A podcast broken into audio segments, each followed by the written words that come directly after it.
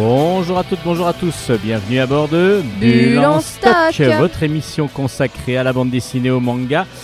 C'est Steven au micro et nous sommes ensemble pour plus d'une heure afin de vous présenter des univers graphiques que nous aimons découvrir et surtout partager avec le plus grand nombre. Oh yeah. Alors, qui vous entendez derrière moi, enfin juste à côté de moi exactement, c'est Hélène, notre spécialiste manga. Bonjour Hélène. Bonjour Steven, bonjour à toutes et à tous, j'espère que vous allez bien, moi je suis fidèle au poste. Oui, alors là on a fait un peu de distanciel, on est de nouveau en studio ensemble, ça faisait longtemps, et c'est plutôt agréable.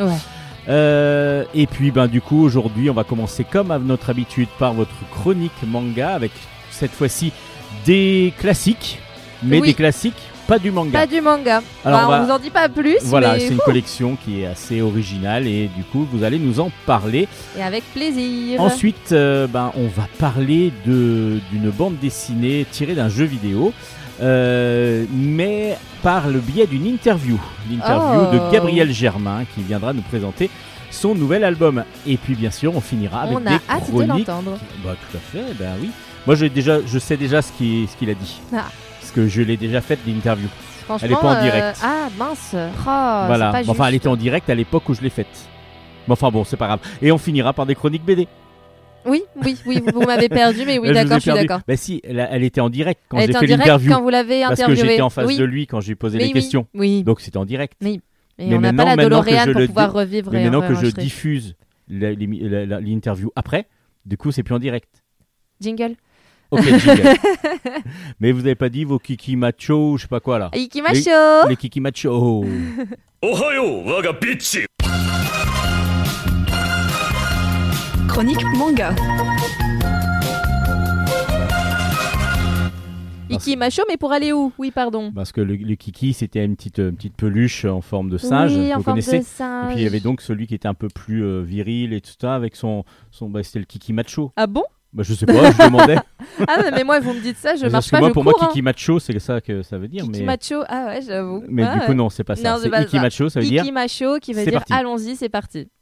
Alors c'est parti pour quoi, Hélène ? C'est parti. Donc on a spoilé, enfin pas spoilé, on a un petit peu teasé. On a un peu teasé, c'est parti pour la présentation d'une collection des éditions Soleil Manga, collection particulière qui s'appelle Classique avec un S. Et comme on l'a dit plus tôt, ce ne sont pas des classiques de l'univers japonais, du manga, etc. Non, ce sont des classiques de la littérature qui sont revisités en manga. Écoutez, j'ai pas réussi vraiment à retrouver... Ah oui, c'est Dokuha. Je crois que l'adaptateur s'appelle Dokuha, mais en fait, il n'est pas cité sur le manga ou quoi que ce soit directement, mais pour les trois, c'est clairement le même style de dessin. Donc c'est plutôt un studio, alors, du coup ? Je pense que c'est un studio. Je pense que c'est un studio japonais qui fait ça. Et après que ça a été réadapté donc dans la collection Classique en français chez Soleil Manga. C'est vrai que j'ai la team adaptation en manga, la team de Balumika. Balumika. Eh ben Homère, écoutez, en tout cas. Là j'ai Variété Artworks, pourtant c'est trois fois les mêmes styles de dessin. Donc bref. Voilà, bon, c'est en gros plusieurs studios de manga qui adaptent des classiques du roman. Exact. Donc plutôt du roman européen apparemment. Du roman européen, là j'en ai trois. Un qui est sorti il y a très longtemps en 2018 et deux qui sont sortis beaucoup plus récemment. Enfin là vous parlez des mangas parce que le roman ça fait beaucoup plus longtemps. Oui, bien sûr. Voyons, je sais. Donc par exemple celui qui est le manga qui est sorti en 2018, c'est la Divine Comédie de Dante. Moi je dis Dante, je sais pas, mais c'est à cause de Devil May Cry que j'ai dit Dante. Mais bon. Donc, poète et homme politique italien né à Florence en 1265 et qui est très connu pour sa grande œuvre qui donc s'appelle La Divine Comédie, qui est une sorte de long poème en prose, c'est comme ça en tout cas qu'on le définit, où on suit l'histoire d'un personnage qui s'appelle Dante, justement, Dante, et qui traverse les différents niveaux de l'enfer pour retrouver goût à la vie, disons, voilà. Parce qu'il avait perdu goût à la vie des suites du décès de la femme dont il était éperdument amoureux. Il va la rechercher. On lui propose de partir à sa recherche, mais en final, c'est plus. C'est un côté un peu. Initiatique, merci. C'est plus un rite initiatique qui finalement fait qu'il ne va pas forcément la rejoindre. Je ne vais pas vous dire si vous n'avez pas lu la Divine Comédie. Mais c'est un rite initiatique qu'il va faire de base pour essayer de retrouver sa douce et tendre Béatrice, mais qui finalement va avoir une autre finalité que celle qu'il avait prévue. Et il est accompagné de Virgile, qui est un poète de la Rome antique.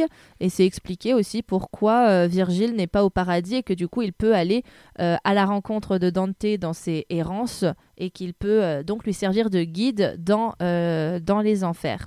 Donc ça, c'est pour Dante, la Divine Comédie.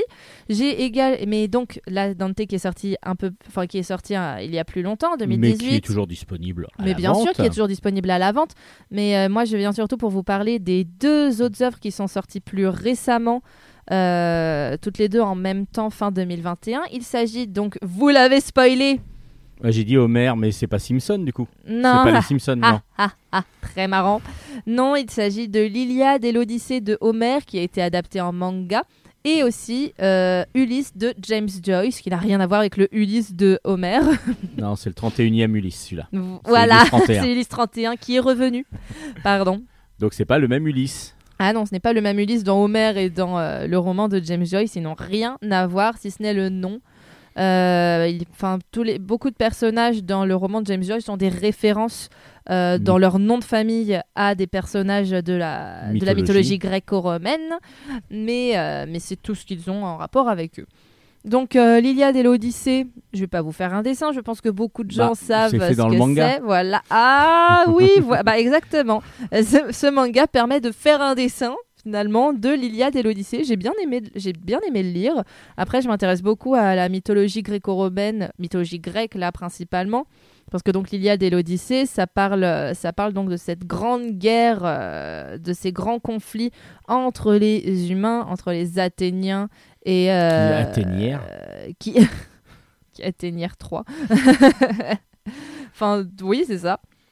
Une grande guerre qui a duré plus de 10 ans et dont Zeus tirait, d'après donc l'Iliade et l'Odyssée, les ficelles. Donc c'est donc dans un premier temps on a l'Iliade, je crois que c'est ça l'Iliade. Donc c'est tout ce qui tourne autour de la guerre de Troie avec donc Achille, Patrocle, Ulysse, etc. Et l'Odyssée. C'est l'Odyssée d'Ulysse. C'est l'Odyssée d'Ulysse. Donc, quelques années après la fin du siège de la ville de Troie, Ulysse veut rentrer à Ithaque, son île dont il est roi. Et il rejoindre Pénélope. Rejoindre Pénélope qui défait et Télémaque. Télémaque, elle défait son ouvrage toutes les nuits. Pour être sûre de retrouver son amour. Exactement. Enfin, si vous ne connaissez pas, vous comprendrez. Je pense que c'est expliqué dedans. On la voit faire, mais c'est pas dit explicitement. Elle est mariée dès qu'elle finit son ouvrage de couture. Elle doit se marier avec l'un de ses prétendants qui gravite autour d'elle dans son château et qui en plus s'empiffre des denrées de Ithaque. Et c'est pour ça qu'elle défait son ouvrage pour que ça dure plus longtemps. Tout à fait, oui, exact. Oui, tout à fait. On la voit faire, mais c'est pas dit. Je pense qu'ils sont partis du principe que les gens savaient au moins ce détail. Je ne sais pas. D'accord. Elle ne dit pas dès que j'aurai fini mon ouvrage, je me marierai à l'un d'entre vous. Non, on la voit qui tisse en disant Ulysse s'il te plaît reviens vite, bref mais donc voilà, donc la première moitié c'est tout ce qui a trait donc à la guerre de Troie et la deuxième moitié au voyage de Ulysse pour pouvoir rentrer auprès de sa chère et tendre. Ça c'est donc l'adaptation manga de l'Iliade et l'Odyssée que j'ai bien aimé, que j'ai trouvé assez chouette. J'ai l'impression qu'il est assez fin. J'étais très étonnée. Pour moi, il y avait beaucoup plus de contenu. Il y a beaucoup de choses qui sont sautées, je pense. Okay. Après, j'ai pas lu l'Iliade et l'Odyssée. Non, mais il y a beaucoup de parties qui sont. Quand on suit un petit peu, il y a tout la rencontre avec Circé, il y a tout la rencontre. Je sais pas si c'est dedans, par exemple. Circé, si Circé. Mais il y a pas sa rencontre. Ils ont une île. Ils arrivent sur une île. Il y a les compagnons d'Ulysse qui. On va pas tout raconter. Non, mais juste, les gens connaissent quand même. Ils sont changés en pourceaux. Ah non, c'est justement ce passage-là, n'y est pas. Et du coup, pendant plus d'un an, il y a Ulysse qui reste avec Circé, qui doit... Beaucoup plus d'un an, beaucoup plus longtemps. Je crois que c'est plusieurs années. Là, je vois que... Et je sais qu'ils ont des enfants ensemble. Je ne sais pas si ça a marqué. Donc peut-être que c'est un peu édulcoré, j'ai l'impression. C'est très édulcoré. Non, là en plus, c'est pas avec Circé. On voit plutôt le passage avec Calypso non Circé, avec qui il a vécu pendant de longues années sur une île reculée, mais il n'est déjà plus en compagnie des marins qui étaient avec lui. Du coup, il n'y a pas toute la partie Circé. Il y a beaucoup de choses qui sont retirées. En même temps, pareil, Dante, la Divine Comédie, c'est tout petit aussi. Et alors, Ulysse de James Joyce, bon, c'est le double de la taille, mais ça reste quand même normalement un gros pavé. Moi, je connaissais pas Ulysse de James Joyce. J'ai montré le manga à ma mère, qui m'a dit ah oui, ils ont réussi à raconter tout le roman là-dedans. Bon, bah d'accord, soit. Et pourtant, il est plus gros que les autres. Alors que l'Iliade et l'Odyssée, normalement, c'est deux gros pavés. Ah ouais, non, ils ont réussi. Après, bon, ils sont allés droit au but. J'ai quand même bien aimé. Disons que que ça permet de se remémorer certaines choses. Je savais à peu près. Enfin, j'ai déjà étudié, disons, un peu l'Iliade et l'Odyssée, mais j'avais oublié depuis le temps, et ça fait. Bah ça remet un petit peu les choses au point. On se dit ah oui, c'est vrai qu'il y a eu ça dans l'histoire. Ah d'accord. Ah mais ça j'avais pas compris comme ça à l'époque. Ça permet de se replonger un peu dans la mythologie de matière simple, rapide, un peu plus ludique. Et j'ai bien aimé du coup lire l'Iliade et l'Odyssée. Pour ce qui est de James Joyce, je ne connaissais pas l'œuvre originale, donc je pourrais pas vous dire que ça m'a permis de mieux comprendre l'œuvre puisque je l'ai découverte finalement avec. Tout à fait. Alors ça parle de quoi ? Ça parle... Oh, c'est compliqué à expliquer. Hein. Oh bah désolé alors. Ça se passe sur une journée.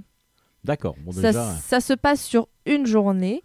D'après, il semblerait donc que ça transpose les événements relatés dans le poème épique grec de l'Odyssée sur le cours d'une seule journée. C'est-à-dire qu'il a traversé plein de choses, une espèce d'Odyssée, donc ce fameux Ulysse, mais en une seule journée entre... C'est une adaptation moderne de l'Odyssée, du coup. En quelque sorte. Mais je l'ai pas, moi perso, en le lisant, je l'ai pas ressenti. D'accord. Je l'ai pas ressenti outre mesure. D'ailleurs, je vous l'ai dit. Il n'y a pas Circé, toujours en quel groupe peut-être, on ne sait pas. Est-ce qu'il y a un personnage qui lui ressemble ? Moi, je l'ai pas ressenti comme ça, surtout que je sais pas, le personnage principal, donc qui s'appelle Ulysse, qui s'appelle Léopold, pardon, il s'appelle même pas Ulysse. Ça s'appelle même pas Ulysse. Le personnage principal autour de qui l'histoire tourne, par exemple, il soupçonne sa femme qu'il attend de le tromper, donc des choses comme ça. Dont Ulysse, justement, c'est pas du tout le cas. Enfin, il y a plein. J'ai du mal à comprendre l'amalgame entre l'Iliade et l'Odyssée et Ulysse, mais après c'est parce que je connais pas l'œuvre originale, je pense. Si j'avais connu l'œuvre originale, j'aurais peut-être mieux compris la suite logique du manga. Du roman. Après, je pense qu'il y a possibilité de lire James Joyce sans lire l'Iliade et l'Odyssée. De toute façon, bien sûr. Les références sont là, mais si on ne connaît pas les références, on s'en fiche. Voilà, ça n'empêche pas de comprendre le roman du tout, de pas faire le lien avec les références que moi je n'ai pas trop compris. Après, c'est peut-être encore une fois l'adaptation manga qui a fait ça. Je l'ai lu comme une histoire à part entière et pas comme un roman réadapté au 19e siècle de l'Odyssée. C'est pour ça que je ne l'ai pas comprise de cette manière, moi, je pense. En tout cas, on suit donc la journée d'un certain Léopold Bloom d'un côté et d'un certain Stéphane Dédalus de l'autre, on sent qu'il y a un lien qui les relie, mais on ne sait pas trop lequel. Après, Dédale, c'est celui qui a créé le fameux labyrinthe avec le Minotaure. Le fameux labyrinthe avec le Minotaure. Je le sais, d'ailleurs, c'est dit en troisième, quatrième page. Il y a tout un tas de dessins pour dire « Ah, mais tu sais que ton prénom, ça veut dire ça. Oui, merci, on est meilleurs amis depuis 10 ans, donc je suis au courant que tu sais que mon nom, c'est ça. » Bref, ça ressemblait un petit peu à ça, le dialogue. Donc, on suit Léopold... Oh, il y a eu une petite erreur technique. Oh là. Voilà, et là c'est bon, on est revenu. Je disais que nous suivions Léopold qui travaille dans un journal, il s'occupe de tout ce qui est publicité, etc. Et on suit le cours d'une journée avec lui, avec toutes ces choses qui se passent dans sa tête, je perds mes mots. toutes ces pensées contradictoires. Voilà, c'est ça que je cherchais, toutes ces pensées contradictoires qui lui traversent l'esprit par rapport à sa femme, par rapport à ses désirs, par rapport à la gente féminine en règle générale, par rapport à son passé, tout un tas de choses qui sont produites dans sa vie et qui tournent en boucle dans sa tête, en plus des rencontres qu'il fait dans la journée. Et de l'autre côté, on a Stéphane Dédalus aussi, pour qui on est également omniscient. Quand on est avec lui, on se retrouve dans sa tête, on observe, on voit le... Enfin, lui, c'est pas qu'il est enfoui dans ses pensées, c'est plutôt qu'on voit le monde au travers de ses yeux quand c'est lui qui est le personnage principal du chapitre en cours, qui est beaucoup plus jeune, qui est professeur dans une école et qui va possiblement être édité dans un journal, sur le journal de Léopold, le journal pour lequel travaille Léopold, je crois d'ailleurs. Donc finalement, leur destin à tous les deux va se croiser à un moment clé, vers la fin, vers le dernier quart de l'histoire, et on va comprendre pourquoi ils ont cette espèce de rapprochement. Quel est le lien qui les unit finalement ? Enfin bref, c'est très mal expliqué parce que c'est très complexe en fait à raconter. Ça doit être assez, oui, c'est assez introspectif. C'est très introspectif. Les cases sont assez minimalistes. C'est que parce qu'en règle générale, on a quelques planches qui essaient de représenter la ville de Dublin. Ça se passe en Irlande, à Dublin, au 19e siècle. Et donc il y a quelques planches qui essaient de représenter ça, et en même temps la plupart du temps c'est plutôt des dialogues, dialogue sur dialogue, ça s'enchaîne. Il n'y a pas grande aventure finalement, je trouve, là-dedans. C'est vraiment une introspection, un roman un rythme psychologique un peu qu'on suit avec ce personnage de Léopold principalement. Si vous êtes intéressé par la littérature, mais que lire le roman vous fait peur, parce que je sais qu'il n'a pas très bonne presse, le roman d'Ulysse de James Joyce, il paraît qu'il est très compliqué à lire. Peut-être que ça peut être, si jamais l'histoire en soi...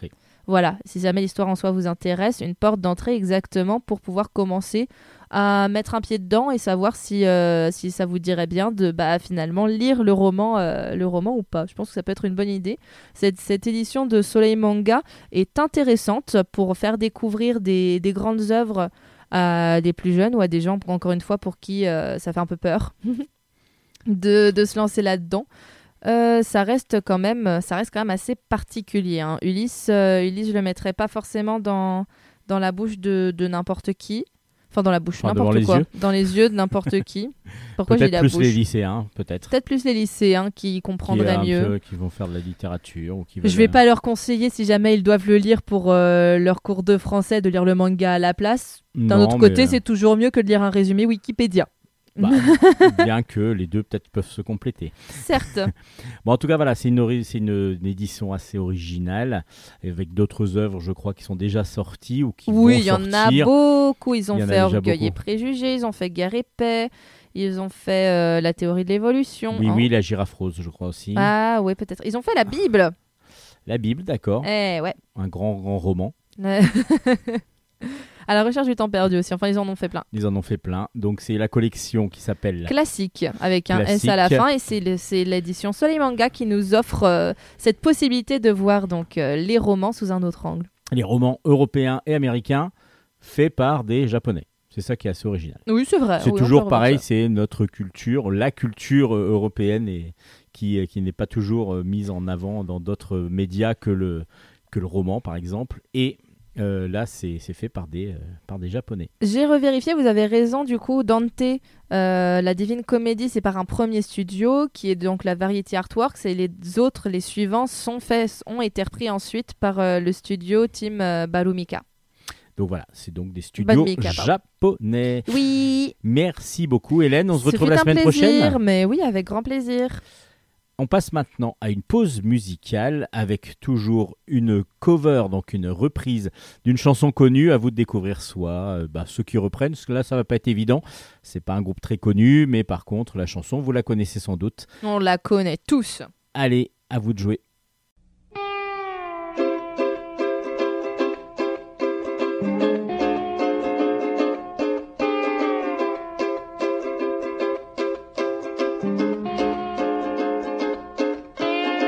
I used to think that I could not go on. Life was nothing but a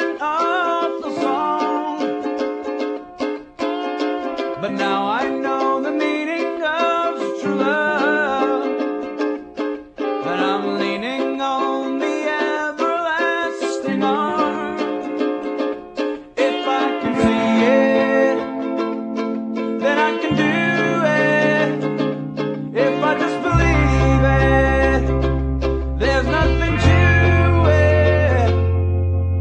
I believe I can fly. I believe I can touch the sky. I think about it every night and day. Spread my wings and fly away. I believe I can soar. See me running through that open door. I believe I can fly. I believe I can fly. I believe I can fly. I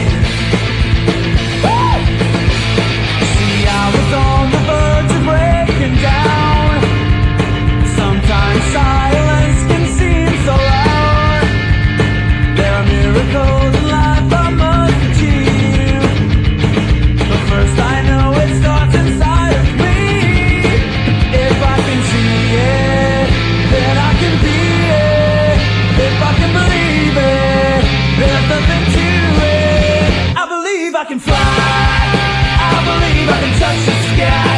I think about it every night and day. Spread my wings and fly away. I believe I can soar. See me running through that open door. I believe I can fly. I believe I can fly. I believe I can fly. 'Cause I believe in you. If I can see it.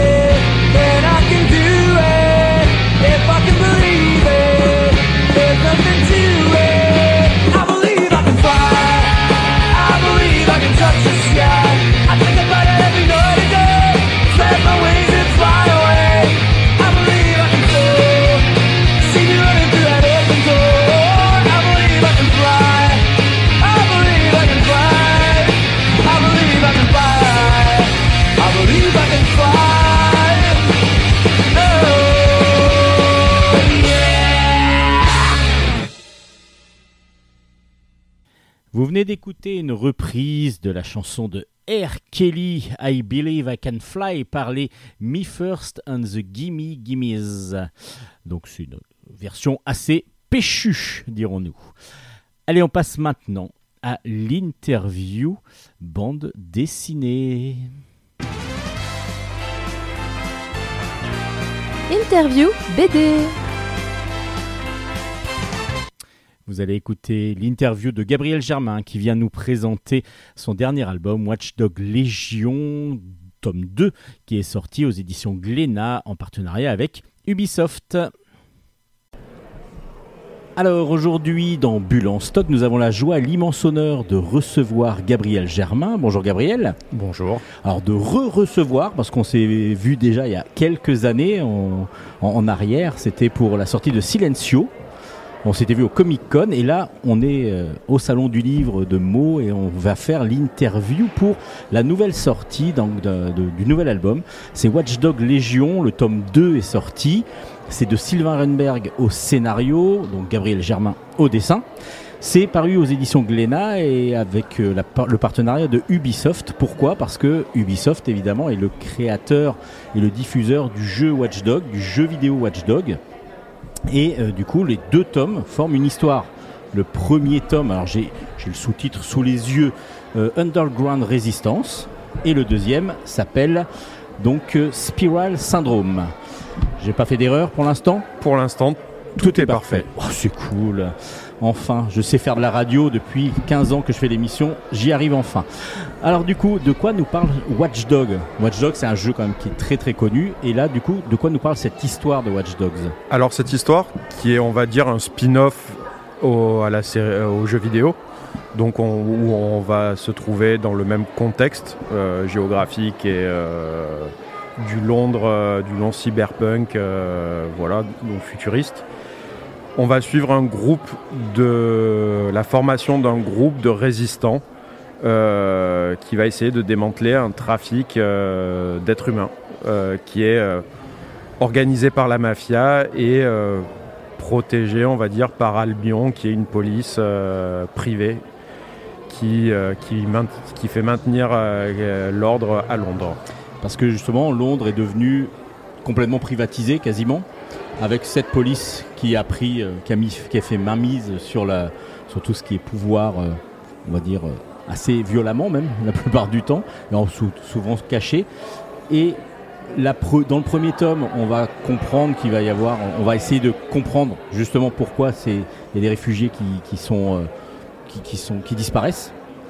Et petit à petit, là, il va y avoir une équipe qui va se former, mais involontaire. En fin de compte, chacun ne veut pas obligatoirement faire partie de cette équipe. Non, en fait, on va dire le personnage principal, même si les 7 personnages sont un peu principaux, c'est une journaliste qui est membre de l'organisation illégale DedSec, qui est une organisation résistante, composée de hackers, va en fait rencontrer des diverses personnalités et va les intégrer à son groupe en essayant de tirer le meilleur de leur talent pour pouvoir agir contre la mafia de Marie Kelly. Et c'est ce qui est intéressant, je trouve, dans l'album, et donc dans les 2 albums, parce que là je parle des 2 albums en même temps, c'est que dans Watch Dogs Legion, il y a plusieurs personnages, chacun a des univers complètement différents à la base. Il y a un DJ par exemple, et on se demande qu'est-ce qu'il va apporter pour cette fameuse résistance. On va le savoir dans le 2e tome, mais c'est très intéressant justement d'avoir mis en exergue plusieurs personnages plutôt qu'un seul qui se bat contre tout le monde. Et c'est vraiment bien fait. Justement, les personnages, vous aviez des caractéristiques principales à mettre en exergue pour chacun. Est-ce que ça a été un choix que vous faites ou vous avez vraiment quelque chose d'obligatoire suivant le scénariste ? Non, je crois pas. Après, ça, c'est vraiment à Sylvain qu'il faudrait poser la question. Mais en fait, on va dire que le principe du jeu vidéo, déjà, c'est qu'il n'y a pas de personnage principal. C'est-à-dire que dans le jeu vidéo, on va recruter plein de gens pour créer une équipe. Donc là, ça permettait à Sylvain de pouvoir s'amuser en créant plein de personnalités différentes. Donc c'est lui qui a apporté ça dans l'écriture. Moi, ça a été pour comment les caractériser graphiquement. Justement, il y avait déjà une base. Vous étiez obligé de suivre un peu une base ou pas obligatoirement ? Il vous a laissé assez libre cours. Alors, nous, on a eu la bible graphique du jeu parce que le jeu n'était pas encore sorti, donc on n'avait pas le jeu. Mais on avait la bible graphique, les assets du jeu. Donc le but, c'était quand même de rester graphiquement dans quelque chose d'équivalent. Donc on a pu utiliser un peu quelques stéréotypes qu'on trouve dans le jeu en les adaptant, nous, par rapport à nos persos. Par exemple, le personnage du DJ, c'était un personnage important pour Sylvain parce que Sylvain, c'est quelqu'un qui a aussi travaillé dans la musique à Londres dans les années 80-90, je crois. Donc pour lui, c'était important de parler de cet aspect-là de Londres, le Londres musical, le Londres un peu underground dans la culture. Donc c'est pour ça que ce perso, il est proche de lui. Et après, il met d'autres persos qui aussi sont bons scénaristiquement, c'est-à-dire comment les faire intervenir et comment, à un moment donné, trouver, permettre d'avoir suffisamment de variété pour pouvoir avoir plein de situations. Parce que c'était ça qui était amusant à faire aussi, c'est que c'est dans cette BD, on va se retrouver, alors qu'il y a une BD quand même plutôt d'action, comme le jeu. Voilà, donc avec de la course-poursuite en voiture, des scènes de fusillade, des scènes, donc il fallait trouver toujours les talents et en même temps des scènes d'enquête aussi ou des scènes de résolution, d'espionnage ou de choses comme ça. Donc il fallait vraiment trouver l'équilibre entre tous les personnages et ce que j'aime bien dans l'écriture de Sylvain, c'est aussi de créer une équipe qui peut paraître dysfonctionnelle aussi au niveau des tempéraments. Oui, tout à fait. Et en fin de compte, on arrive aussi à caractériser par leur tempérament chacun aussi. Bien sûr. Il n'y a pas un qui est mis un petit peu derrière. Tout le monde a vraiment ses caractéristiques et ressort vraiment ses doutes par rapport à la cause, parce que tous ne sont pas des résistants. C'est-à-dire là même au départ. C'est que il y en a qui font ça juste par vengeance. Il y en a qui vont faire ça parce qu'ils trouvent ça fun. Il y en a qui font ça un peu, alors pas le couteau sous la gorge parce qu'ils sont pas obligés, mais qui ne sont pas très à l'aise de se retrouver dans une organisation qui est qualifiée de terroriste par les médias de Londres. Donc c'est un peu tout ça, c'est-à-dire c'est comment tous vont trouver la place, et a priori, dans une éventuelle suite, ça serait pas forcément, tous ne seraient pas forcément dans DedSec encore. Voilà, c'est parce juste que c'était cette mission, il y avait une convergence d'intérêts. D'accord. Quand on travaille avec un grand groupe comme Ubisoft, il doit y avoir des contraintes assez énormes, je pense. Donc vous aviez à chaque fois un retour à donner, chaque planche devait être envoyée. Alors j'imagine que Sylvain Runberg, lui, a travaillé avec le scénariste, a envoyé son scénario pour validation avant. Et vous, point de vue graphisme, vous aviez tout à la charte graphique avant, comment il fallait... Il y a effectivement, tout est soumis à validation. Après, moi, ils étaient assez contents de ce que je proposais. Donc j'ai rarement eu de grosses retouches à faire. Il y a sur une scène où ils m'ont demandé de changer un peu des petites choses parce que ça collait plus forcément à l'esprit du jeu. Donc j'ai dû un peu faire quelques modifications. Mais globalement, moi, ils m'ont laissé assez libre. Et je crois qu'ils ont bien aimé une approche, on va dire, un trait un peu plus punk. C'est-à-dire un peu plus... comment dire... trash dans la matière en fait. Donc je crois qu'ils ont bien aimé ça et donc moi ils m'ont pas beaucoup embêté. D'accord. Et juste pour savoir, parce que c'est peut-être la question qu'on va vous poser le plus quand vous allez parler d'album, vous jouez vous aux jeux vidéo, à Watch Dogs ? Alors moi je joue beaucoup aux jeux vidéo, mais j'ai pas joué à Watch Dogs Legion parce qu'en fait j'ai fini le premier album alors que le jeu était pas fini, donc je suis arrivé. Quand j'ai commencé le deuxième, j'avais pas forcément envie d'avoir une nouvelle source d'inspiration qui puisse me faire mentir sur ce que j'avais fait sur le premier. Donc j'ai préféré pas le faire au deuxième. Donc je suis resté pour vraiment rester dans la continuité de moi, ce que je faisais. Et depuis, bah, il est dans ma liste de jeux à faire comme beaucoup d'autres. C'est malheureusement quand on est joueur. C'est ça. C'est beaucoup plus long de finir un jeu vidéo que de lire une BD, à vrai dire. Oh oui. Oh oui. Que j'en lis plusieurs par semaine et j'arriverai jamais à faire autant de jeux en une semaine, c'est sûr. Et le premier Watch Dogs, les premiers jeux, vous y aviez touché un petit peu ? Non, ça fait partie des licences d'Ubisoft que j'ai pas trop touché.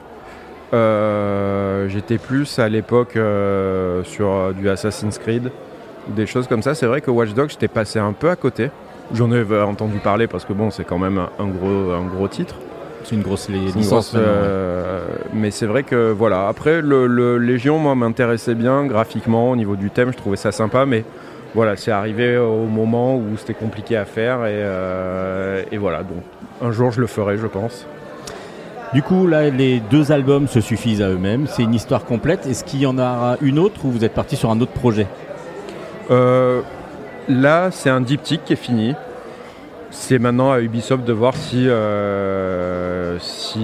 ils ont envie de donner suite ou pas, voilà. Moi, à côté, bah oui, moi j'ai d'autres projets que j'avance, qui sont pour l'instant soit pas sortis, soit pas signés. Donc on va rien dire, pour pas porter la poisse. Exactement. Donc du coup, ça s'appelle Watch Dogs Legion, le tome 2 est sorti aux éditions Glénat, avec évidemment la licence Ubisoft. Exactement. Parce qu'on est sur Watch Dogs Legion. Le deuxième tome s'appelle Spiral Syndrome, et donc c'est Sylvain Runberg au scénario et Gabriel Germain, notre invité du jour, au dessin. Merci Gabriel. Ben merci à toi. Et puis à bientôt pour le prochain album, du coup, parce qu'on se voit de temps en temps pour pouvoir parler des nouveautés de Gabriel Germain. Exactement. Merci. Vous venez donc d'écouter l'interview de Gabriel Germain pour Watch Dogs Legion, tome 2 aux éditions Glénat. Allez, on passe maintenant aux chroniques bande dessinée. Chronique bande dessinée. On commence les chroniques BD aujourd'hui avec la promotion de Victor Pellet, c'est aux éditions Futuropolis, un très très beau roman graphique qui est un one-shot. Alors, de quoi parle la promotion ? On suit Léo qui est apparemment qui fait de l'architecture, mais qui pour l'instant a un travail alimentaire. Il travaille sur une aire de station-service d'autoroute. Et près de Bruxelles, et il va, on va voir son quotidien. Il est amoureux de Swad, qui elle le traîne un petit peu. On a l'impression il se laisse un petit peu aller. Swad essaye de lui faire des choses et lui recule un petit peu, en tout cas, est un petit peu en retenue. Et on va comprendre pourquoi il est souvent en retenue. C'est que pour l'instant, il a toujours été... il a vécu seul, quasiment. Enfin, en tout cas, dans des foyers. Et c'est toute cette partie-là de la jeunesse de Léo que l'on va aussi suivre en même temps. En parallèle, on suit la jeunesse de Léo dans des foyers et On suit sa vie d'aujourd'hui. Et sa vie va justement peut-être être bouleversée par une chose, c'est que la fameuse promotion du titre, c'est Swad qu'il va l'avoir. Et lui, s'il le souhaite en tout cas, et c'est ça qui va être tout le sel et tout l'interrogation qu'il va y avoir dans cet album, va devoir la suivre ou va vouloir la suivre en tout cas. Faut-il continuer dans ce train-train habituel ou suivre justement Swad dans cette promotion? Et il va y avoir beaucoup de sentiments, beaucoup de voilà, on ressent beaucoup ce que font les personnages, et en particulier Léo. Et petit à petit, en plus, il va à côté de l'aire d'autoroute où il est, où il travaille, il y a un camp de Roms, de réfugiés Roms qui est là et qu'il va petit à petit aider, avec qui il va communiquer petit à petit. Et tout ça forme donc l'univers de Léo, où il se laisse entraîner, où il se laisse porter, peut-être trop justement, d'après sa compagne. Et voilà, qu'est-ce qui va se passer exactement? Vous allez ressentir beaucoup d'émotions, beaucoup... Alors, les dessins sont magnifiques, des dessins réalistes qui sont en même temps un petit peu... neutre par moment, c'est-à-dire que des fois on va voir des visages sans vraiment voir les yeux, sans vraiment voilà, on va avoir les silhouettes, on va avoir beaucoup de peu d'expression de visage en fin de compte, mais c'est le rythme de lecture qui va nous permettre de ressentir des émotions justement d'apaisement de la part de Léo, parce que évidemment en ayant vécu en foyer, le fait d'avoir une stabilité, on ressent que ça permet de le protéger, et en même temps il va falloir peut-être changer quelque chose pour ne pas savoir où aller, et ça va peut-être aussi vraiment être trop difficile pour lui. Et tout ça, toutes ces émotions, toutes ces interrogations, on les ressent vraiment, comme la relation qui petit à petit va se former entre cette famille de réfugiés roms et lui, toute cette haine aussi qu'il peut avoir vis-à-vis de ceux qui veulent justement les expulser. Enfin voilà, tout ça, enfin il n'y a pas vraiment une haine, si, il y a une colère en tout cas. Mais tout ça, c'est vraiment subtil, c'est graphiquement tout au crayon de papier, et c'est avec beaucoup de on va dire de grise, enfin c'est grisé. Voilà, c'est une double, c'est du gris, noir et blanc, mais avec beaucoup de gris. Il y a justement beaucoup de nuances de gris qui donnent vraiment des lumières. Comme regardez juste la couverture, la lumière par les stores, etc., rendent vraiment absolument superbe toutes ces cases, toutes ces planches. C'est facile à lire, et en même temps, on ressent petit à petit de la tristesse par moment, voilà, c'est vraiment beaucoup d'émotions qui sont passées par cet album. J'ai vraiment beaucoup apprécié. Ça s'appelle La Promotion de Victor Pellet, aux éditions Futuropolis, et c'est un conseil de Bulle en Stock. Comme est un conseil de Bulle en Stock aussi, une recommandation extrême de lecture, c'est le 2e tome de Saint-Elme qui est sorti, L'avenir de la famille. C'est de Serge Lehmann au scénario, Frédéric Peters au dessin, et c'est aux éditions Delcourt. Je vous avais déjà présenté le premier album, et celui-là va nous faire découvrir encore plus cette fameuse ville de Saint-Elme. Saint-Elme, c'est un village qui est un petit peu éloigné, par lequel il faut arriver en bateau. On ne sait même pas trop où c'est, parce que ça arrive les gens qui ont... Dans le premier album, c'est la nuit quasiment tout l'album. Et il va se passer pas mal de choses dans cette ville. On va suivre un détective privé qui est chargé de retrouver le fils d'une famille qui aurait disparu en tout cas qui est venu à Saint-Elme et qui n'a pu donner de nouvelles. Donc lui va mener son enquête, et je vous avais dit dans le premier album que c'était très suspect. Il y avait une famille apparemment qui a l'air d'être très riche et qui a l'air de diriger pas mal toute la ville.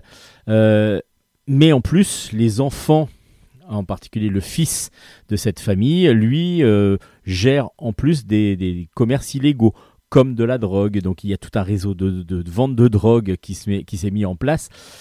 Et cette ambiance assez lourde, assez sombre, elle va s'accentuer encore dans ce deuxième album, où il va y avoir encore plus de choses, parce que Franck, le détective privé, va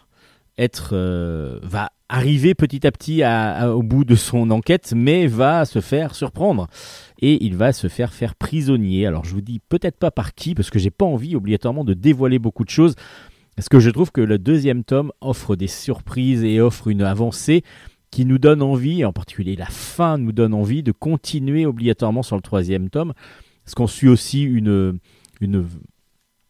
père et sa fille qui sont à l'hôtel, eux, qui subissent au départ. Dans le premier album, on les croise, mais parce qu'ils sont là en tant que touristes apparemment, mais on les suit davantage, et en particulier la jeune demoiselle qui s'appelle Romane, qui va essayer de prendre contact avec Paco, un berger du coin, et petit à petit va même lier une amitié entre deux, et parce que son père, lui, se réfugie beaucoup dans sa chambre, et du coup il y a pas mal de choses, d'ambiguïté entre eux. Il va y avoir des choses qui vont se développer, on le sent, et en particulier à la fin du deuxième tome, tout ce qu'on a envie, c'est de lire la suite, quoi. On a envie de lire la suite parce que c'est vraiment superbe, bien mis en scène, c'est très très bien écrit, et on a vraiment, comme dans un vrai polar qui nous prend bien aux tripes, comme dans une bonne série que l'on a envie de suivre jusqu'au bout, Saint-Elme fonctionne de cette façon-là, et ça fonctionne merveilleusement bien. Le dessin de Frédéric Peters est absolument génial, semi-réaliste, mais qui convient parfaitement dans les ambiances glauques, un peu sombres de ce Saint-Elme. Moi, j'ai adoré ce deuxième tome. Et du coup, les deux premiers forment une histoire qui, pour l'instant, nous tient tellement en haleine qu'on n'a juste qu'une envie, c'est de dire « Mais messieurs, elles sont où la suite ? Elle est où la suite ?» On a envie de la voir. Je ne sais pas en combien de tomes ça sera, mais en tout cas, c'est vraiment une super bonne série qui commence. Alors, je suis en train de regarder mes titres, mes fiches, et apparemment, ce serait prévu en 5 tomes. Donc on a encore de quoi voir venir, et en même temps, là, c'est clair qu'on a plus ouvert, en tout cas le scénariste a encore plus ouvert des portes, les auteurs en tout cas, encore plus ouvert des portes dans ce deuxième tome qu'ils en ont refermé en nous expliquant des choses. Donc du coup, on a beaucoup beaucoup de choses à découvrir dans ce Saint-Elme. Allez plonger dans cette ville assez originale, glauque et un petit peu stressante qu'est Saint-Elme aux éditions Delcourt. Vous en reviendrez pas tout à fait normal. Vous allez être très très très surpris par la visite de cette ville.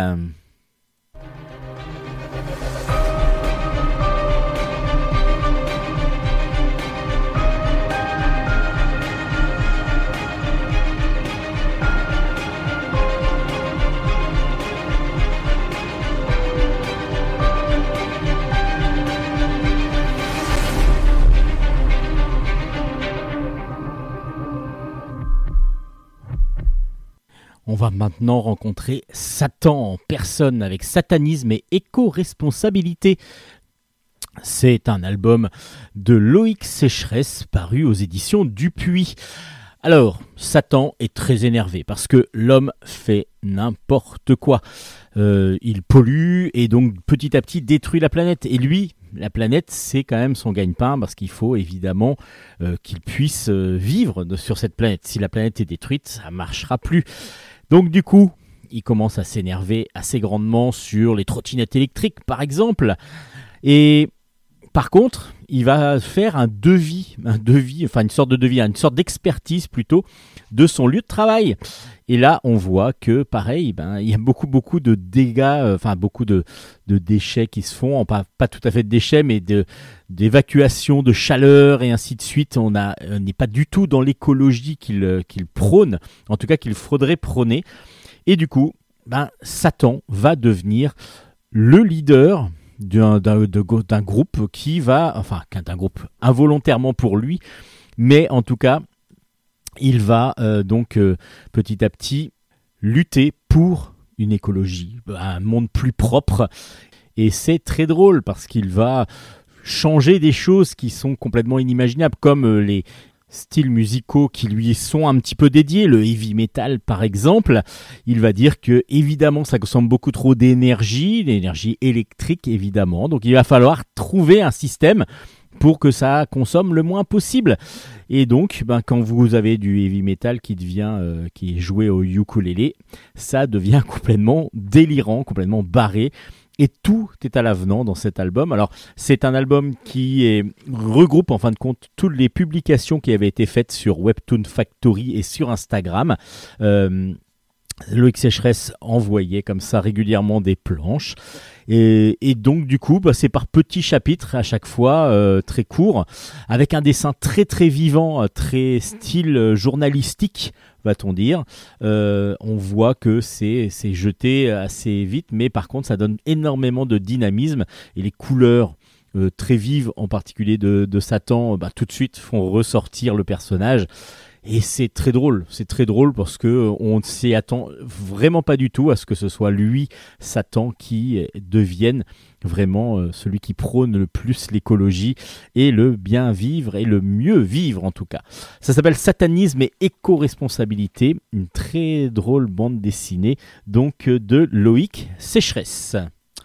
Et on continue maintenant, on va dans l'espace avec un petit bonheur de lecture, ce qui s'appelle Stigma, c'est de Quentin Rigaud et c'est aux éditions Casterman, un gros pavé de plus de 700 pages, mais vous allez adorer cet album, je suis sûr, sorte de roman graphique. Autour donc de, je vous ai dit, d'un univers extraterrestre qui du coup est complètement mis en place par Quentin Rigaud, qui va vous désarçonner au départ, mais que vous allez apprécier dès que vous allez comprendre et commencer à rentrer vraiment dans cet univers. Alors, on va suivre dans cet fameux univers Frona, qui est une humaine, Atta, qui est un extraterrestre, et Senso, qui est toujours avec Frona, qui est un robot qui va l'aider, qui est une sorte de... qui peut faire sac à dos, mais comme il peut vraiment sortir Frona de pas mal de situations bien périlleuses. Ils sont en mission pour un organisme qui s'appelle le Centre, un organisme interplanétaire qui travaille autour des recherches médicales. Et justement, ils sont à la recherche, en tout cas lors d'une mission, ils surprennent des écoterroristes qui essayent donc de tuer Frona et ses amis. Et ces écoterroristes tentent aussi donc... Ils sont là en tout cas pour essayer de répandre une épidémie dans différentes planètes. Justement, il y a donc cet accro qui se fait dans l'espace. Le vaisseau de Frona est complètement à l'abandon. En tout cas, donc, elle est obligée de se poser sur la planète la plus proche qui s'appelle Orkinae. Elle arrive sur Orkinae et là, on va découvrir donc un univers complètement différent. Elle aussi, elle va les découvrir avec ses amis. Mais évidemment, les écoterroristes ont aussi réussi à atteindre la planète et vont répandre cette fameuse épidémie. Alors comment ils le font, pourquoi ils le font, tout ça c'est ce qu'il va falloir trouver. Comment peut-on vaincre cette maladie qui petit à petit emporte les gens et qui est surtout très très contagieuse. Donc il va falloir trouver un système pour pouvoir contrer cette contagion. Alors Stigma, ça va vous désarçonner comme je vous disais tout à l'heure au départ. Vous avez déjà cette humaine à qui il manque une main et l'autre côté il n'y a plus de bras.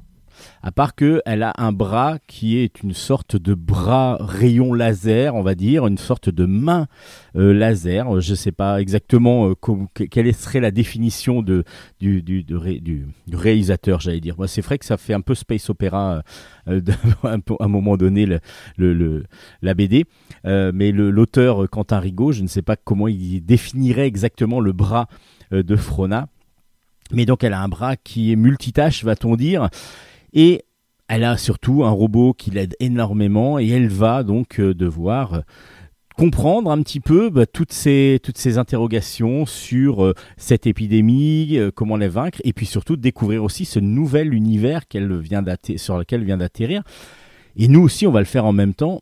Et comme je vous disais, à chaque fois, c'est toujours difficile lorsqu'un auteur a une idée en tête et essaye de créer un nouveau monde, un monde donc complètement virtuel, qui n'existe pas au départ, et de nous le faire comprendre, les mécanismes de ce monde-là, et bien là, Quentin Rigaud arrive tout à fait à le faire. On arrive tout à fait à rentrer comme Frona dans cet univers-là, et un univers très original, parce qu'il va y avoir des constructions qui sont faites dans un sable, mais un sable très dur, qui est en fin de compte la terre d'Orkinae.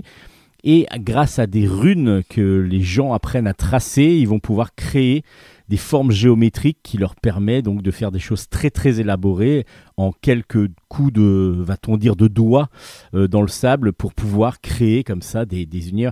Tout ça, c'est super original. Il y a plein de choses à découvrir. Je ne vais pas vous en dire trop, parce que du coup, vous allez vous laisser mener. Vous allez dire, ouais, 700 pages, ça paraît gros. Et puis, vous allez être entraîné complètement dans l'histoire, surtout qu'on va avoir beaucoup de personnages que l'on va croiser, des personnages qu'ont déjà croisé Frona, donc on va avoir en plus un retour en arrière, un petit flashback de temps en temps sur l'histoire des différents personnages que l'on va donc petit à petit connaître de mieux en mieux. C'est vraiment un régal. Et visuel en plus, parce que visuel, c'est très original. Alors, ces matinées de manga, on ressent quand même une influence, et en même temps, ça me fait penser aussi à certains comic books un peu plus... voilà, on est vraiment dans un univers de science-fiction avec un style graphique complètement à part que Quentin Rigaud maîtrise à la perfection. On a vraiment des personnages charismatiques avec des gueules pas possibles qu'on arrive tout à fait à vraiment à différencier. C'est vraiment superbement bien dessiné. L'histoire est intéressante, l'histoire est une quête, une aventure que l'on suit, mais avec un grand plaisir.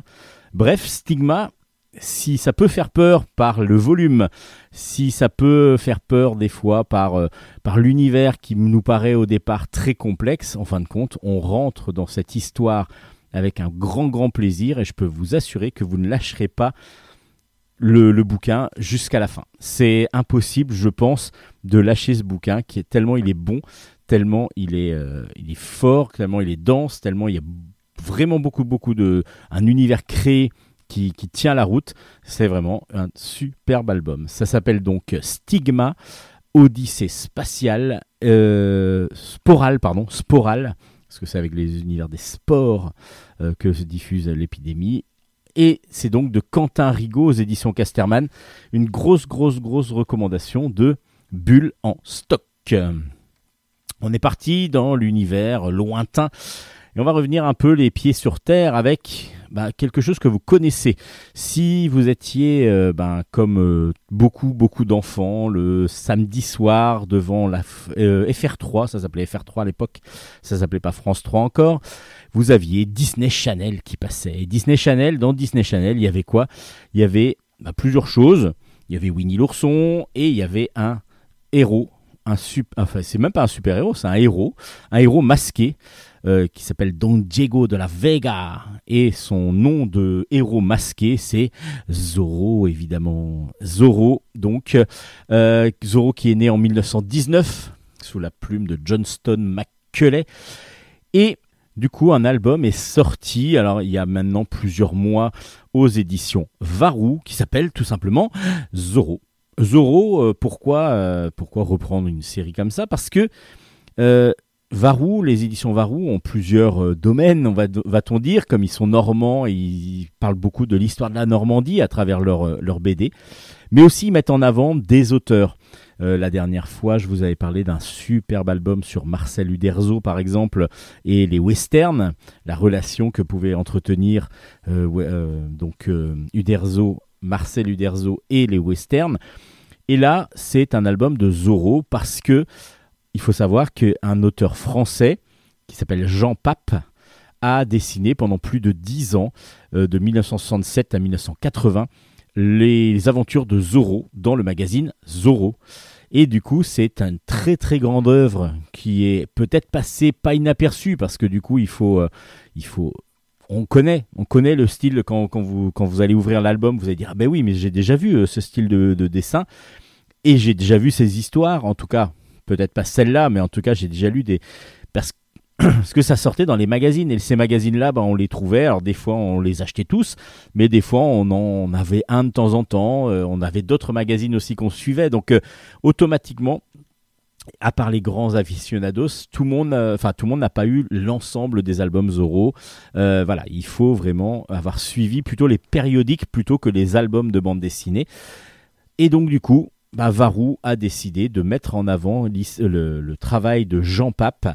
Et il en a très très bien fait parce que c'est absolument superbe comme album. On a donc 3 histoires qui s'appellent « Duel à la mitrailleuse »,« L'enlèvement de Juanita » et « Les vautours ». 3 histoires, donc à chaque fois d'une dizaine de 10-12 pages, c'était la pagination des périodiques, évidemment, qui à chaque fois nous met en avant Don Diego de la Vega et davantage même Zorro dans ses aventures, parce que des fois Don Diego de la Vega prenait presque le pas sur Zorro, on le voyait moins dans certaines histoires, et c'était un peu frustrant quand on était enfant, parce qu'on aimait bien Zorro quand même, hein. C'est lui qui attaquait tout le monde, on le voyait toujours un petit peu, hein, évidemment. On retrouve le sergent Garcia, toujours un peu bête, toujours un petit peu gourmand et toujours aussi gros que d'habitude, et du coup c'est superbement bien mis en avant par les éditions Varou. Donc un très très bel album avec à la fin, ce qui est toujours très intéressant, tout un dossier d'abord sur l'histoire de Jean Pape et l'histoire donc de son travail autour de Zorro, mais pas que de Zorro. Quai par exemple, il a fait pas mal de périodiques, travaillé beaucoup dans les périodiques.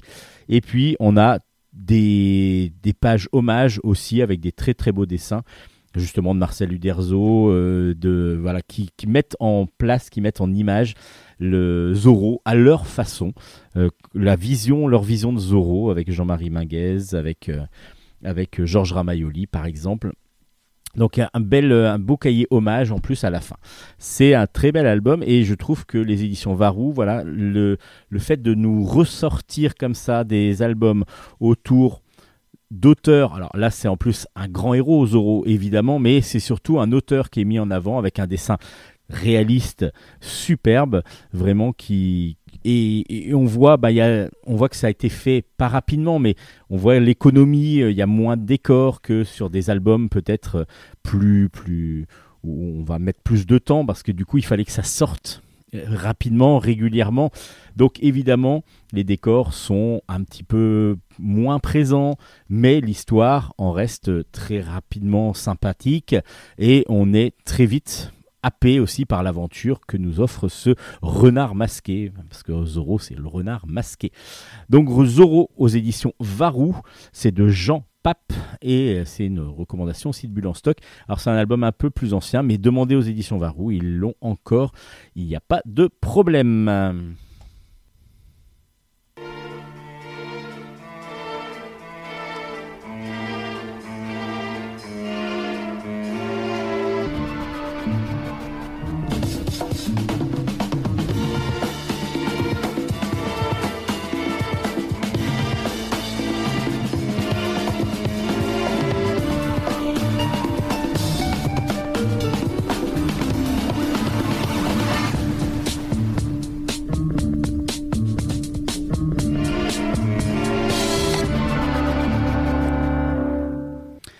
On continue avec un peu de comics. Les 7 secrets, c'est de Tom Taylor au scénario, Daniele Nicciolo au dessin, et c'est aux éditions Delcourt, dans la collection comics de chez Delcourt. Le tome 1 est sorti. Alors là, on rentre aussi dans un univers, je vous parlais tout à l'heure de Stigma, avec un univers de SF qu'il faut donc mettre en place. Là, pareil, on a une bande organisée des 7 qui s'appellent, qui sont donc une organisation qui ont chacun 7, enfin qui conservent, qui gardent 7 secrets.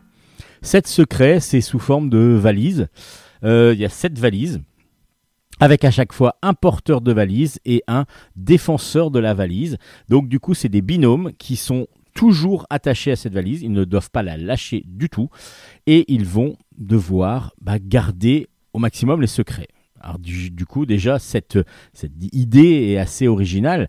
Et donc, on va avoir des binômes complètement différents et on va découvrir que un des binômes, justement, a fauté à un moment donné. Et normalement, ils doivent pas avoir de relation à part, évidemment, relation professionnelle pour garder les secrets. Et ils vont être... Donc, elle va tomber enceinte et va avoir un enfant. Et justement, c'est au moment où cet enfant commence à être grand que commence cette histoire... où les 7, l'organisation des 7, va donc être attaquée pour qu'on leur vole justement cette mallette, ces mallettes, parce qu'il y en a 7 différentes, à 7 endroits différents, et justement, là, il va falloir qu'ils se défendent. Il va y avoir, on va le savoir assez vite, des pertes dans les défenseurs, et l'enfant qui a été retiré à sa mère, qui était porteuse donc d'un secret, va refaire surface parce qu'il a été en fin de compte élevé par cet ordre et du coup cet ordre va le mettre en avant pour qu'il devienne à la place de celui qui est décédé, devienne le gardien d'un des secrets. Et on va avoir des attaques, on va avoir pas mal de choses. Alors du coup, je me disais pareil, mais je comprends rien, je vais rien comprendre plutôt. C'était un peu comme ça. Et en fin de compte, c'est bien mené. C'est vraiment par bribes, avec des petits retours en arrière, des petits flashbacks, qu'on arrive à comprendre qui est qui et comment ça se met en place. Et après, il y a les scènes d'action qui sont très efficaces, qui sont assez... ils sont assez forts quand même, donc les combats sont assez grandioses. Et puis on a la mise en avant de ce jeune homme qui va devoir passer des épreuves pour devenir un des gardiens. Est-ce qu'il va réussir ? Je vous le dis pas. Et surtout, est-ce qu'il va devenir gardien ? Mais avec qui ? Surtout s'il devient gardien. Enfin voilà, il y a vraiment beaucoup de choses qui se passent dans ce premier tome de 7 secrets. Après... ça va être, je ne sais pas si ça va être une course-poursuite tout le temps entre ceux qui essayent de découvrir ces 7 secrets et les voler, ou est-ce que ça va changer complètement d'univers. J'ai l'impression, au vu des dernières pages, ça peut changer complètement au deuxième tome. Mais bon, là je ne vais rien vous dire, parce que du coup je spoilerai beaucoup trop. Mais allez jusqu'au bout, parce qu'on attendra quelque chose de différent et j'ai peur, je ne sais pas. Je suis dans l'expectative pour la suite. Parce que du coup, les 2 dernières pages me donnent envie de lire la suite déjà, donc ce qui est plutôt positif lorsqu'on lit un album de bande dessinée. Et en plus, me fait poser beaucoup de questions. Le dessin est très dynamique, très comics, mais ça fonctionne super bien. Le découpage est bon, les personnages sont charismatiques assez rapidement et donc du coup on est vraiment sur un très très bon comics qui s'appelle Les 7 secrets. Le tome 1 porte pour l'instant vraiment est très bon. Maintenant, est-ce que les secrets vont être dévoilés? Est-ce qu'on aura envie d'aller jusqu'au bout de ces secrets? À vous de le découvrir, peut-être dans le 2e tome, mais le 1er déjà ça va vous tenir en haleine jusqu'à ce que le 2e soit sorti. Alors là, pareil, je vais pas vous spoiler trop, mais Jérôme K. Jérôme Bloche revient pour une nouvelle aventure, le tome 28, ça s'appelle « Et pour le pire ». Alors on adore Jérôme K. Jérôme Bloche, enfin moi j'adore, et si vous ne connaissez pas cette série, mais commencez-la en urgence, c'est vraiment une série géniale. Un jeune homme qui est détective privé en Solex, qui adore les détectives des années 50, 60. Donc du coup, il est toujours vêtu d'un grand manteau avec un chapeau pour pouvoir donc du coup faire des enquêtes. Et là, la couverture que nous offre Alain Dodier, donc c'est toujours aux éditions Dupuis, depuis le début, je crois, Jérôme K. Jérôme Bloche. Et du coup, aux éditions Dupuis, donc sort ce 28e tome. Et Alain Dodier, son auteur maintenant, auteur seul. Au début, il était avec Serge Le Tendre. Maintenant, il travaille plusieurs albums et plusieurs années qu'il travaille donc seul sur cette série. La couverture de cette série, de cet album, nous donne juste envie de le lire. C'est affolant, mais ça m'a donné, dès que je l'ai vu, je me suis dit... qu'est-ce qui se passe ? Je n'arrive pas à comprendre. On voit sur cette couverture le maire, un maire en tout cas, Jérôme, qui est en train apparemment de se marier, parce qu'il est en face du maire, avec une mariée, mais qui n'est pas Babette. Babette qui est sa fiancée officielle, qui est hôtesse de l'air. Et on voit en gros plan Babette habillée en hôtesse de l'air avec un couteau. Qu'est-ce qui se passe ? Et pour le pire, ça s'appelle en plus, et ben là du coup, on a juste envie de le lire. Alors, je vous dis juste le départ. Jérôme va passer pour une énième fois son permis de conduire. C'est pour ça qu'il est en Solex, il n'arrive pas à passer son permis de conduire, il ne l'a jamais. Et du coup, malgré les encouragements de tout le monde, il va encore le rater. Mais il va le rater cette fois-ci pour une chose assez logique, c'est qu'il va enfreindre des lois donc de la conduite pour pouvoir sauver une femme. Lorsqu'ils passent, ils sont sur le périphérique à Paris, ils voient une... Bon, je pense que c'est à Paris. Oui, c'est à Paris, oui, bien sûr, évidemment. Ils voient sur un pont une femme en robe de mariée qui est prête à sauter. Qu'est-ce qui s'est passé exactement ? Donc là, lui, il arrive, il fait demi-tour là où il n'a pas le droit, il enfreint, il passe un feu rouge et ainsi de suite. Mais il arrive à sauver cette femme. Cette femme... Donc, qu'est-ce qui lui est arrivé exactement ? Pourquoi est-elle là ? Ben, du coup, il va l'aider déjà en lui sauvant la vie parce qu'elle allait se suicider. C'est tout à fait ce qu'il allait faire. Donc, il arrive à la sauver. Et du coup, il va, petit à petit, essayer de comprendre ce qui lui est arrivé exactement. Je ne vous en dis pas plus. Je ne vous en dis pas plus parce que, du coup, je n'ai absolument pas envie de vous mettre sur la piste d'autre chose parce que j'ai envie que vous ayez la même surprise que moi.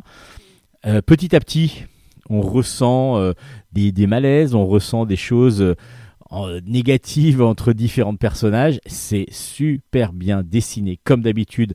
Un dessin semi-réaliste mais très fin, très élégant, toujours de Alain Dodier, dont je suis absolument fan et qui pour moi n'a pas la place méritée encore dans l'aura de la bande dessinée française en tout cas, franco-belge.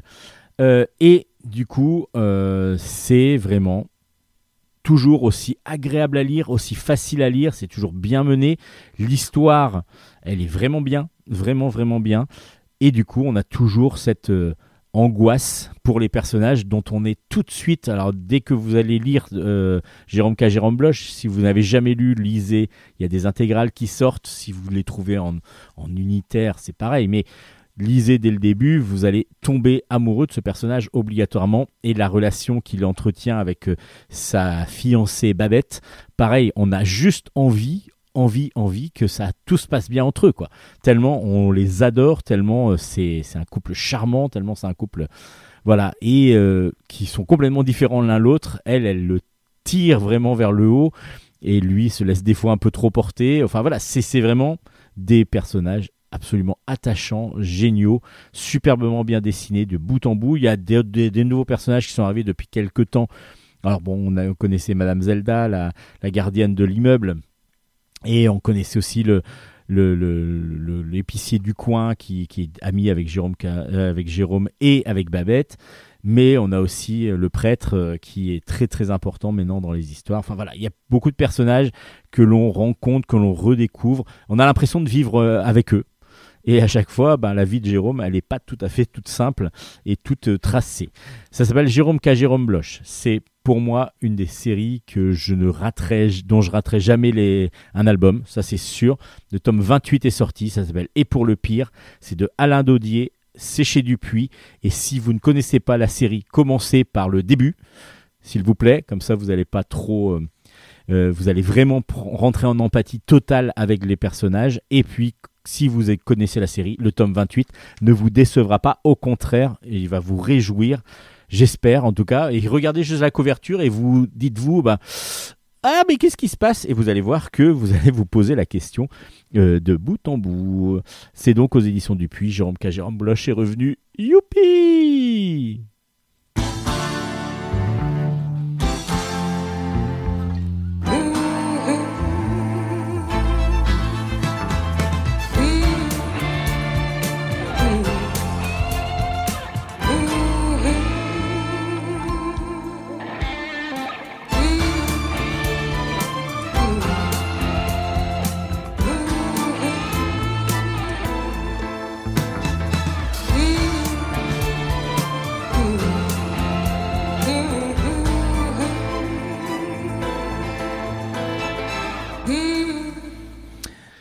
La collection Patakès nous offre à chaque fois des albums qui sortent de l'ordinaire totalement. C'est de l'humour souvent absurde, l'humour qui peut être très trash aussi. Et on a comme ça des albums qui sortent de temps en temps et qui sont juste des petites merveilles de BD. Et je trouve que les éditions Patakès sont assez régulières dans leur sortie. Et en plus, ont des auteurs maintenant assez réguliers, comme par exemple Caribou, qu'on a déjà rencontré dans ses éditions Patakès chez Delcourt.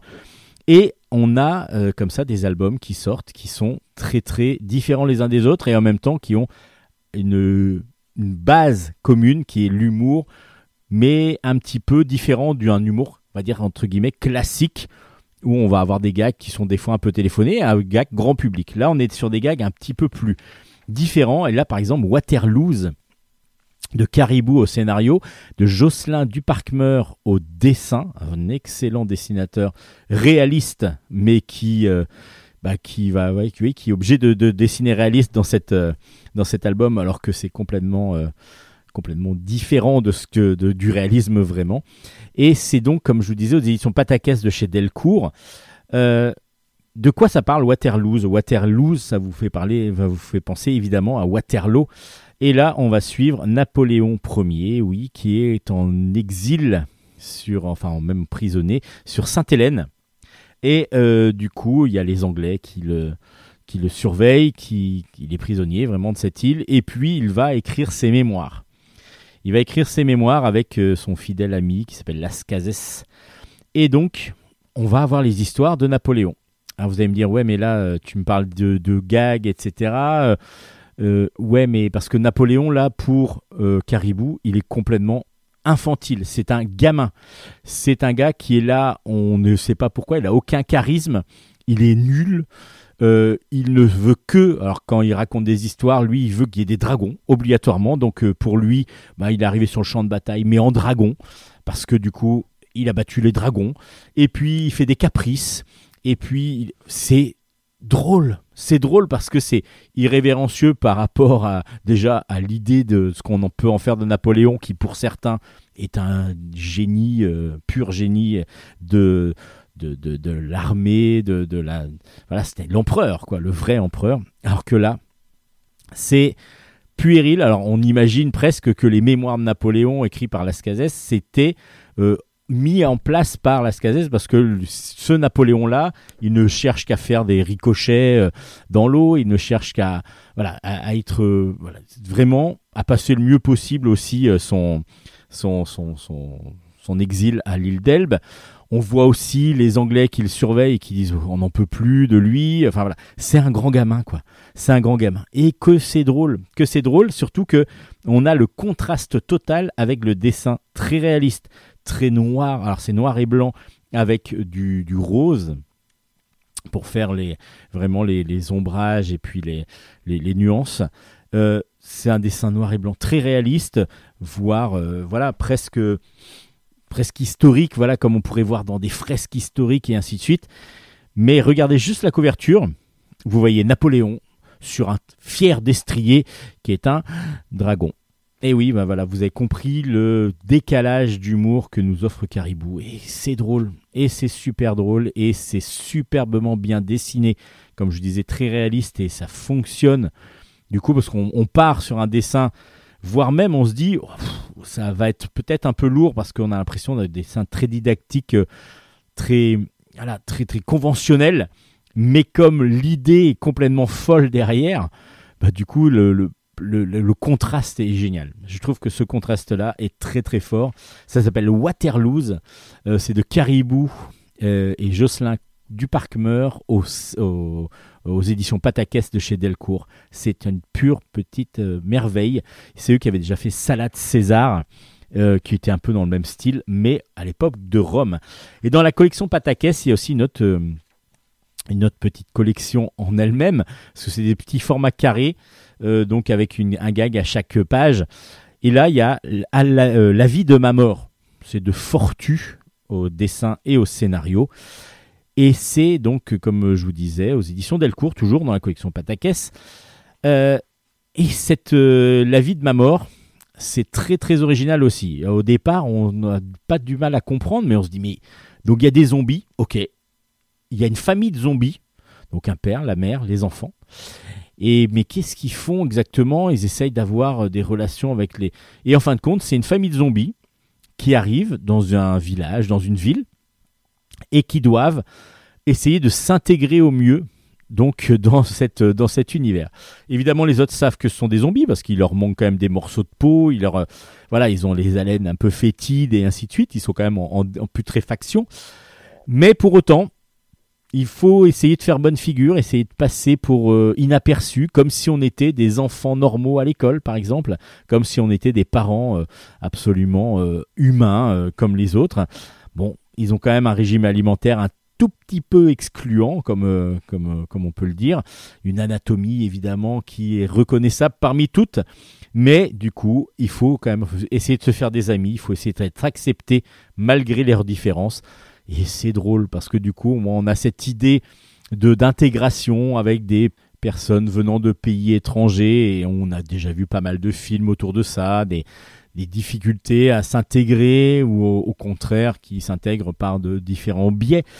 Et là, Fortu a pris cette base qui est très très sociale et très réelle, mais pour en faire quelque chose de complètement différent, encore une fois, comme dans la collection Patakès, comme je vous le disais, La vie de ma mort, c'est très drôle, un dessin en plus simple, qui c'est assez réaliste aussi du coup, mais avec des zombies.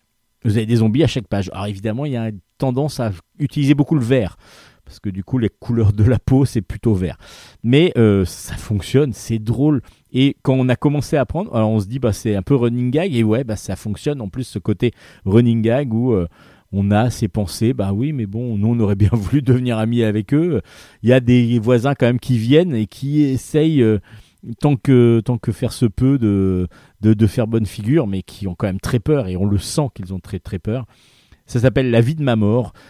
C'est toute la collection Patakès carrée comme ça, c'est très drôle. Et La vie de ma mort, je trouve qu'il est très très bien fait. Donc les éditions Patakès sortent deux nouveautés qu'il faut ne pas hésiter à consulter. Et pour finir, on va partir sur les 10 ans, on va fêter les anniversaires des 10 ans de Cat et son chat. Cat et son chat, c'est un scénario de Cazeneuve et Richer au scénario, donc du coup, c'est de Ramon, Irgan Ramon, une dessinatrice au dessin, et c'est aux éditions Bambou. Alors, qui est Sushi ? Alors Cat et son chat s'appelle Sushi. Justement, Cat, c'est Cat, c'est une petite fille qui a un chat assez facétieux, un chat qui fait un peu n'importe quoi, un chat qui est un peu incontrôlable. Et du coup, dans cette famille recomposée, parce que le papa Nat, il est avec une nouvelle maman, et Cat, elle est avec son grand frère. Donc du coup, comment ça se passe dans ce tome 10 ? Parce que c'est déjà le tome 10. Du coup, le chat va être encore autour de le point central de cet album. Pourquoi ? Parce que, comme vous allez pouvoir le voir sur la couverture rapidement, Sushi, est repéré pour faire éventuellement, on dit bien éventuellement au départ, un film. Et oui, il va devenir une star de cinéma, ce chat facétieux. Alors du coup, Kat va accompagner le chat avec son papa sur les plateaux de tournage. Est-ce que vous pensez vraiment que le chat va se laisser faire et va pouvoir devenir une star de cinéma ? Vous allez le découvrir par différents gags très drôles, toujours très cartoon dans le dessin, qui est vraiment vivant et dont on a... Il y a une originalité, je trouve, dans les visages en particulier, avec la façon... qu'a Ramon, donc Irgan Ramon, a dessiné ses personnages, en particulier les nez qui sont... le profil est toujours assez original. Et tout ça s'intègre parfaitement dans un dessin d'humour avec Sushi, évidemment, le chat complètement fou et complètement facétieux. C'est donc un régal à chaque fois. Là, en plus, les scénaristes ont réussi à intégrer cette famille dans un autre univers, et donc du coup ça apporte de la fraîcheur, ça apporte pas mal de choses dans les scénarios, dans les scénarii, et comme je vous disais, ben voilà, le dessin est toujours aussi bon, toujours aussi dynamique. Bon, il faut savoir que Ergan Ramon, elle travaille beaucoup aussi en animation sur les films Tous en scène 2 ou Moi moche et méchant 4 par exemple, et du coup bah, c'est un pur régal aussi de dessin, avec beaucoup de dynamisme dans tout ça. Et puis ce chat qu'on a juste envie, alors on ne sait pas si on a envie de le faire des gros câlins, on a envie de lui faire des gros câlins parce qu'il a l'air cool, et en même temps on voudrait peut-être pas l'avoir chez nous parce que du coup il est quand même un peu difficile à gérer. Ça s'appelle Cat et son chat, le tome 10 est sorti et c'est aux éditions Bambou. Et c'est là-dessus qu'on va finir Bulle en Stock cette semaine.